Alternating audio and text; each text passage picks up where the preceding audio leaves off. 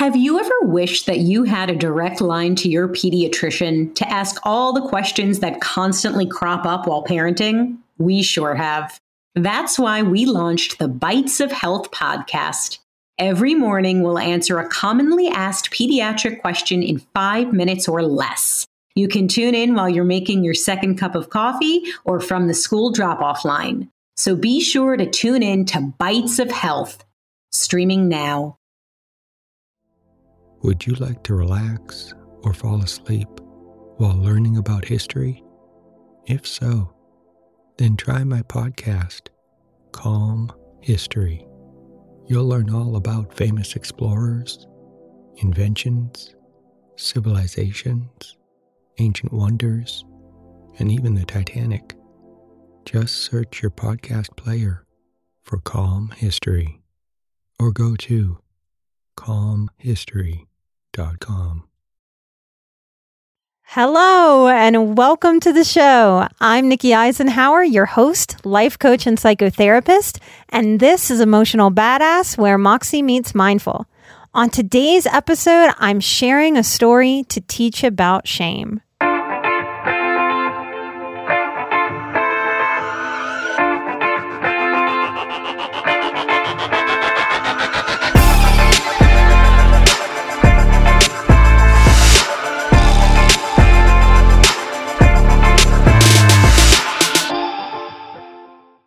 Say before we get started that I'm just a little nervous today. I don't think I've ever shared this story to teach before, and I hope it helps you hold space for your own sweet self now, for the highly sensitive, confused kid you were or maybe are right now. Or maybe there's an HSP kiddo in your life, and my story might shine some light on some internal process. I know that I am not alone in being shamed for going for it. I think as a tribe, we want to go for things. We feel passionate in our hearts. So, this is a story that I'm hoping resonates with a lot of you. I want a lot out of this episode. I, I also realize that if you haven't worked with a therapist that you've really clicked with in your life, I, I think a lot of people don't understand what it is to truly process what that means, how that's different than just dwelling on something and, and turning it around over and over again. So I, I hope to share this story as part of my process. When I allow myself to wander in different moments, it, it shows me what shaped me. I was working on a course and I added a song, which I often do, to my work. And I was editing and had some music on and was just kind of hanging out and chilling and having a good old time working on my course. And then all of a sudden, big realization hit me and a memory flooded back. I went to elementary school at Edward Hynes in New Orleans. I loved this little school. This little school was a source of much safety, and the teachers there held me with a lot of kindness and a lot of love. I also happened to be part of the pilot gifted program in New Orleans. So it was the, the very first uh, pilot program for gifted students. And that program, in a lot of ways, I have credited with saving my life. It held me and gave me personal attention. Those classes were very teeny tiny. And those teachers, teachers, I know you know what I'm talking about if you're out there, because the program was new, it wasn't overly regulated yet. So the teachers had a lot of freedom to do whatever they wanted and really dive deeply into their creativity. So I think also part of what happened for me at that time was that my teachers were very energized about what they were doing. And as a sensitive empath, I could feel that. And so the flow between my learning and their exuberance about my learning was very enriching. I finished Edward Hynes through sixth grade. I tested for the magnet school in New Orleans and passed. I really wanted to go. But we moved into the suburbs, and the, the story, and in healing work, we talk a lot about the story, the, the story we tell ourselves. And often, as we're processing, we're figuring out the stories we've been told. And the story that I was told about leaving New Orleans to go to St. Tammany Parish was a story of the big bad city and the suburbs being wonderful meccas of education. Leaving Edward Hynes at sixth grade and going into seventh grade at a new school was a complete culture shock to me because it was the opposite of what I had been told. My inner city New Orleans school was so young and pure. I wasn't allowed to wear cherry chapstick because that was color on the lips. Our shorts had to be to our knee, and that wasn't a suggestion, that was serious. So we were covered up. We were very modest. We weren't into makeup yet. When I went to this suburban junior high school, I was shocked at how adult the other kids were. I felt very inadequate. I felt awkward. I felt babyish, and they felt much older. They wore full faces of makeup and push up bras and cleavage and short booty shorts that I didn't own and wasn't allowed to wear. I didn't understand how to fit in or where. I was completely awkward in my body, tense every single day. I don't even remember now what class it was for. Maybe history? But we got one of those younger people assignments. Do you remember those? We had to pick a figure in history to do a presentation on, and each person would get up in front of the class and teach the class about the famous person that they had chosen. Other kids chose sports figures or musicians. I chose Marilyn Monroe. Now, it strikes me even today that at 12 years old, I was resonating with Marilyn Monroe. I was fascinated by her. I could tell that she was beautiful on the outside and adored with all kinds of attention. But I think I could connect with her woundedness beneath the surface, with her low self esteem and her fear. And while there's some conspiracy around how she died, most of us accept that she overdosed in her 30s. So it became my turn to do my presentation. And up until this time in my household with my grandparents and with my teachers and my other classmates that were in this gifted program where we got focused attention, I had been encouraged to go for it constantly. And I loved to learn. So I would completely dork out on any assignment that was given to me. And I, I got to use my creativity so fully and I didn't hold it back. So here I was in this new school where I felt awkward. And here comes this, this assignment where I actually get to pick. So I made the, the trifold board and did a presentation on her. And this was pre internet, kids. This meant going to the library. This meant microfiche. This meant books and copies. And I talked about her life. And I got really brave and went up there and really got into that confidence that I had in going for it.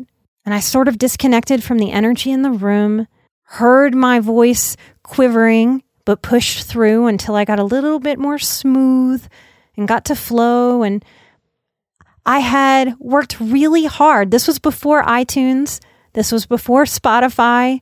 I had to listen on the radio to try to catch the Elton John song Candle in the Wind. It was a song that he wrote, he collaborated in writing it, about Marilyn's life, about how she lived like a candle in the wind, and that her flame blew out too early. So at the end of my presentation, I don't remember now, I think I had to reserve the tape recorder but after listening on the radio and trying to catch it with my tape recorder, I finally caught the full song and I brought it into class. And at the end of that presentation, I put in the tape and I hit play. And then I turned and sort of reconnected with the classroom. And to this day, I don't know how I didn't throw up on the floor because instead of the other children giving me the looks that I expected, which were congratulatory and good job and wow, that was neat. That is not what I got. I got shame. I got disdain. I got looks that said, What is wrong with her? Why did she do that? No one else had played a song. I got ridiculed for that presentation, teased on the playground. And I remember thinking, I'm never doing that again. I'm never trying that hard. I, I need to hide this trying to talk my way out of feeling that pain again in the future. And it's moments like that where a lot of our walls go up. And it still makes me emotional. For myself, for all of you that are listening, for the kids that that's happening for right now somewhere. that they are lighting up, that they're just like me, showing their true gifts, showing something that they're passionate about, that they're excited about, that they feel about as little HSPs in the world. It's such an unfortunate part of our humanity that the power of a look can shake that in another human being. Would you like to relax or fall asleep while learning about pivotal moments in history? If so, then try my new podcast Calm History. It's a time machine of tranquility, filled with immersive and fascinating stories from history. Prior episodes include The Pilgrims, Marco Polo, Henry Ford, Joan of Arc, Jackie Robinson, Klondike Gold Rush, Ancient Greek Olympics, Easter Island, and the Great Pyramid of Giza. There's also a six part series about the Titanic. Just search your podcast player for Calm History or go to calmhistory.com. I would love to be able to tell you that I am 100% healed up from that and the hundreds of other incidents that f- influenced me to to struggle with nothing ever being good enough, with being fearful of really going for things. I can promise you that I go for things full force, but those feelings and those old voices still come up. And what I've learned to do is what so many of you are learning to do with me in individual sessions or in part from listening to the show or participating on Patreon working with your own therapists and coaches and healers, you're learning what it means to sit with these feelings and to nurture ourselves through. So every time I'm going to release an episode, and every time that my inner child creeps up from the depths and whispers to me, Wait, are you sure you want to do that? What if there's backlash? What if they make fun of you? What if it's not taken the way that you mean it? What if, what if, what if? As a young woman, I would listen to her and I would let her start to drive my life. Or I'd get mad at her and want to shame her away. Of course I did. I learned to shame myself in tender moments because I got shamed in tender moments. That's what healing is, y'all. I have to sit with myself sometimes before releasing an episode, sometimes before facing some things, for sometimes before going for it in various ways in my life. I have to allow that inner child's voice to come up from the depths and I have to listen to her and hold her. And I have to give her what she didn't get in that moment back to her seat after that presentation, listening to Elton John's music awkwardly playing in the junior high classroom. I have to tell her it's okay. Take a deep breath. Remember, you have big me now. And big me knows I don't have to care what other people think. Big me knows that it's okay to go for it, that the risk is worth it, that we don't have to play small. And it is a little scary. And we can't please everybody. And we don't have to try to please everybody.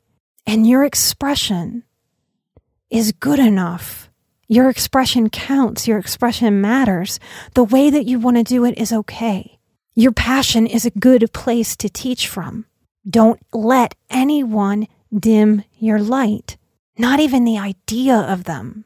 I often visualize in that moment brightening as if I'm turning up a light, brightening for grown up me, brightening for little kid me. Those are the messages I missed out on. And these are the messages that we need of self compassion, of deepening our understanding of why we are the way we are right now, so that we know how to compassionately hold ourselves and self nurture to break down some of those bricks of those old walls that we built. Because when we build up those walls, we do it for damn good reason. But those walls, they keep the light out. They keep good things out. It's true, we don't take any risks when we build up a lot of walls. That's not how I want to live. I cried when this memory came back to me. I cried in sadness for the purity of what was lost in that moment for me. And I cried for the beautiful healing that it is to realize I am honoring that inner child. I am honoring that inner passion. Even way back then in seventh grade, I can look back and see that I was trying to connect with other people's senses because that's how I felt. That's how I moved through the world. And I was so lost in it and confused. So, yeah, I still sometimes cry about how miraculous it is that I am here where I am, that I am happy and hopeful and proud. And I have released so much of that dysfunctional shaming. I hope something about my story helps you take compassionate, nurturing care of yourself. That is the healing so many HSPs are craving and need. And if you have walls up about addressing or talking to your inner child, that's okay. Know that all of us do. No one hears the first therapist say, talk to your inner child, and buys it initially without doubt.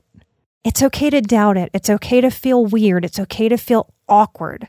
But if you want to heal as quickly as you want to heal, that is the work. Allow someone in your world as a healer to help you figure out how to face that aspect of yourself. It is the fastest path to healing that I know how to offer myself and you. And the beautiful thing, because I know some of you are hearing, oh no, but things still come up for her. I just want it to be over. When things come up for me, they're so quick now. They might take a couple minutes, maybe an hour. And in early healing, it's really common for things to take weeks or months to move through and past. We get better little bit by little bit, and the pace is okay. We don't have to fight the pace. Thank you so much for listening today. Thank you for sharing the show and helping other highly sensitive people find this content. I want to thank some of you for giving amazing five star reviews on our iTunes the Pack Five, thank you for your sweet review. I'm glad you're getting tools out of the podcast. It makes me happy. Thank you. Thank you for that acknowledgement. Aha Alliance. I'm glad I see them pulled together. And charming, a little bonus from my southern parts.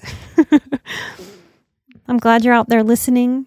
Someone's name who wrote a review is I never spend money on apps. Good for you. I'm glad you're learning how to cope and breathe. I think this says Sarah G. Carr. I'm glad I'm shedding light. Soft Kitten 314.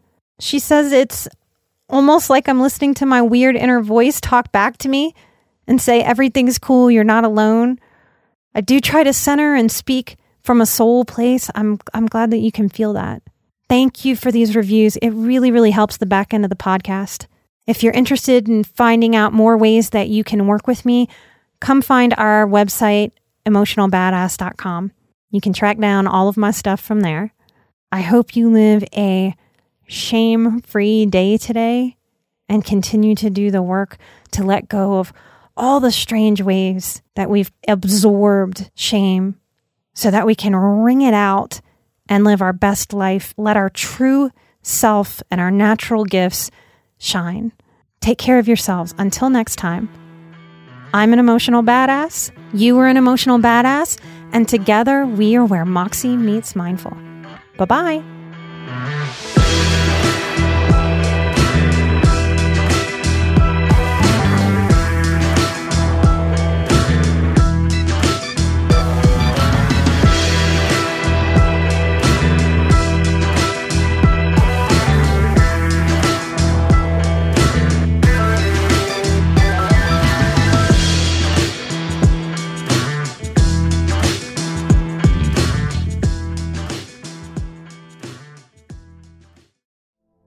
Would you like to relax or fall asleep while learning about history? If so, then try my podcast, Calm History. You'll learn all about famous explorers, inventions, civilizations, ancient wonders, and even the Titanic. Just search your podcast player for Calm History. or go to calmhistory.com.